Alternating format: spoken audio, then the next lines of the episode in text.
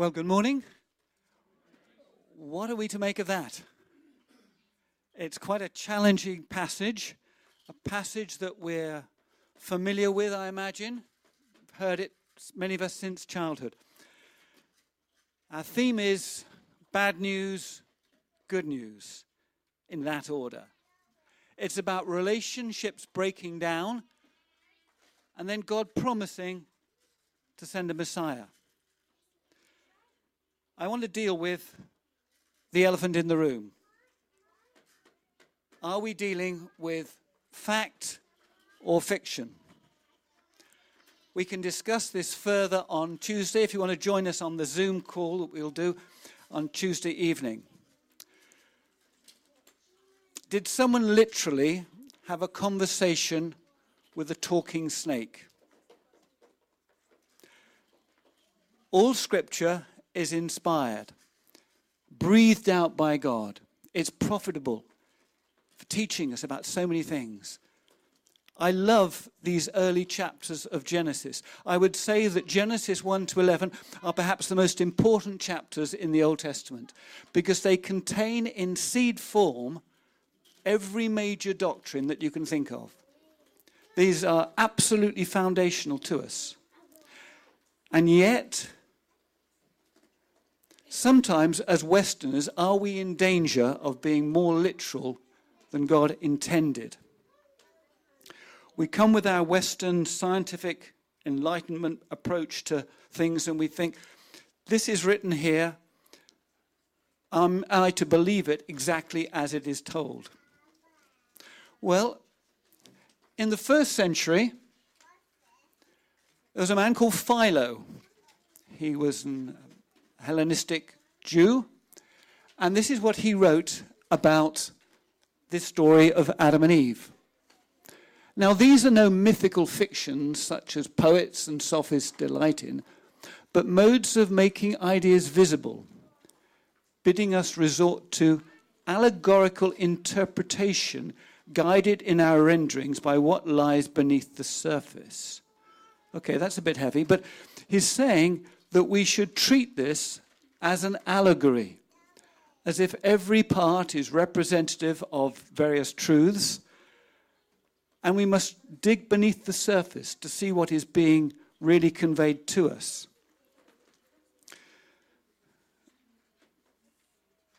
So, myth is not shorthand for untrue, made up storybook, but rather it's an ancient, pre modern, pre scientific way of addressing questions of ultimate origins and meanings in the form of stories.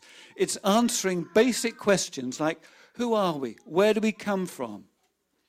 So even Jews at the time of Jesus didn't interpret these passages literally. They said these are myths inspired by God which are conveying vital truths which we should meditate and dwell on but not perhaps as literally as some of us have been tempted to do in the past. And this is the way I was brought up. I was brought up to read this as if it was factual history, such as I might read in today's newspaper. But I've come to see that that's perhaps not the best way. This is, in essence, what we can all agree upon, however we regard this passage. Before there was anyone or anything, there was God. God has always existed and chose to create a world filled with life, harmony, and beauty. The pinnacle of creation, this is Genesis chapter 1, was humanity. Men and women created in God's image to image Him, to represent God on earth and steward the land we had been given. So we're created in a relationship with God for companionship, to have offspring. And as long as we stay close to God and listen to his promptings, all will be well. As we've read this morning, we've had many decisions to make, and some lead us further away from God, others bringing God closer to us. But tragically, and that's the story of Genesis 3, sometimes called the fall. They made some wrong choices, which led them further and further away from God and to do things which were out of harmony with God's will. Instead of drawing closer to God, they became alienated from God and from one another. Their choice of independence had devastated, devastating consequences. So, in the Garden of Eden, paradise, that's what the word means. Adam and Eve walked in perfect communion with God. Theirs was an intended love union we are all to enjoy. And then we read of their fall. Although the story doesn't use the term for sin, we read about how they turned from that union marked by love and trust to autonomy, self will, and as a result, shame and alienation. Their sin does not separate God the, from them, for he continues to pursue them all the way out of the garden and ultimately tracks them through the cross to retrieve them from the depths of Hades. But their sin does alienate them from God, for their new fallen instinct is to see God as one from whom they must hide in shame. In failing to trust and obey God, and by turning from God's face, to go their own way, they miss the mark of that once perfect union.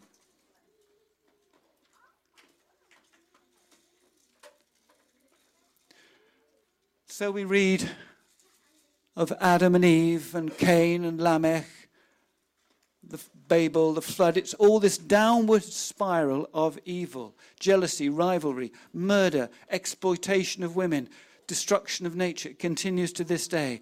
And then there is this promise in verse 15, and you heard David Suchet read it with a very ominous, serious voice as he got to this verse.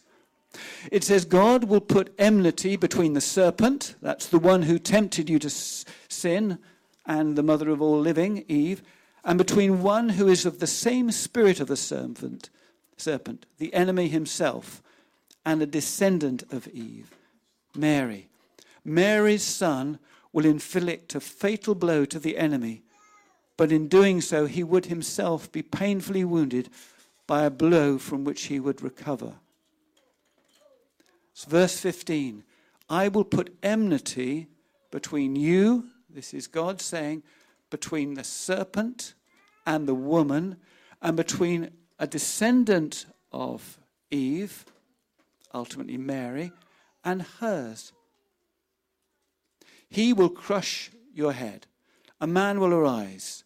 He will crush the serpent's head, but in doing so, his heel would be bitten, inflicted with a wound. Now, I've quoted one Christian from the first century. How about one from the second century? This is Irenaeus writing about 150 AD. Christ completely renewed all things, both taking up the battle against our enemy and crushing him who at the beginning had led us captive in Adam, trampling on his head, as you find in Genesis that God said to the serpent, I will put enmity between you and the woman, and between your seed and the seed of the woman. He will strike your head, and you will strike his heel. From then on, it was proclaimed that he who was to be born of a virgin after the likeness of Adam would strike the serpent's head.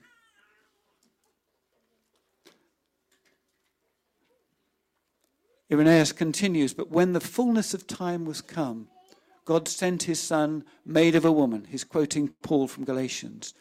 The enemy would not have been justly conquered unless it had been, con- been, by a, been a man made of woman who conquered him. For it was by a woman that he had power over man from the beginning, setting himself up in opposition to man.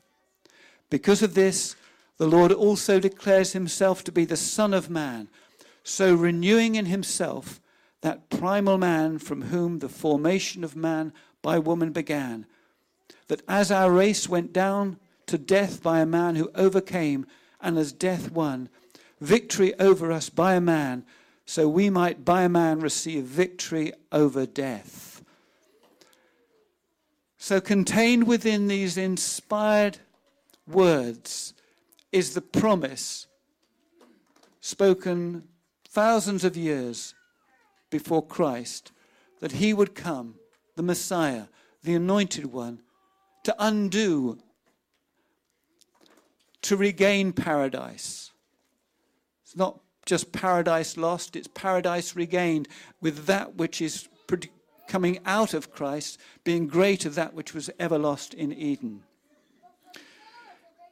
In Genesis 3, the serpent isn't identified as the devil.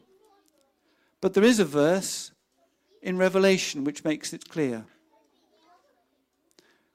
The great dragon was thrown down, that ancient serpent who is called the devil and Satan, the deceiver of the whole world. He was thrown down to the earth, and his angels were thrown down with him.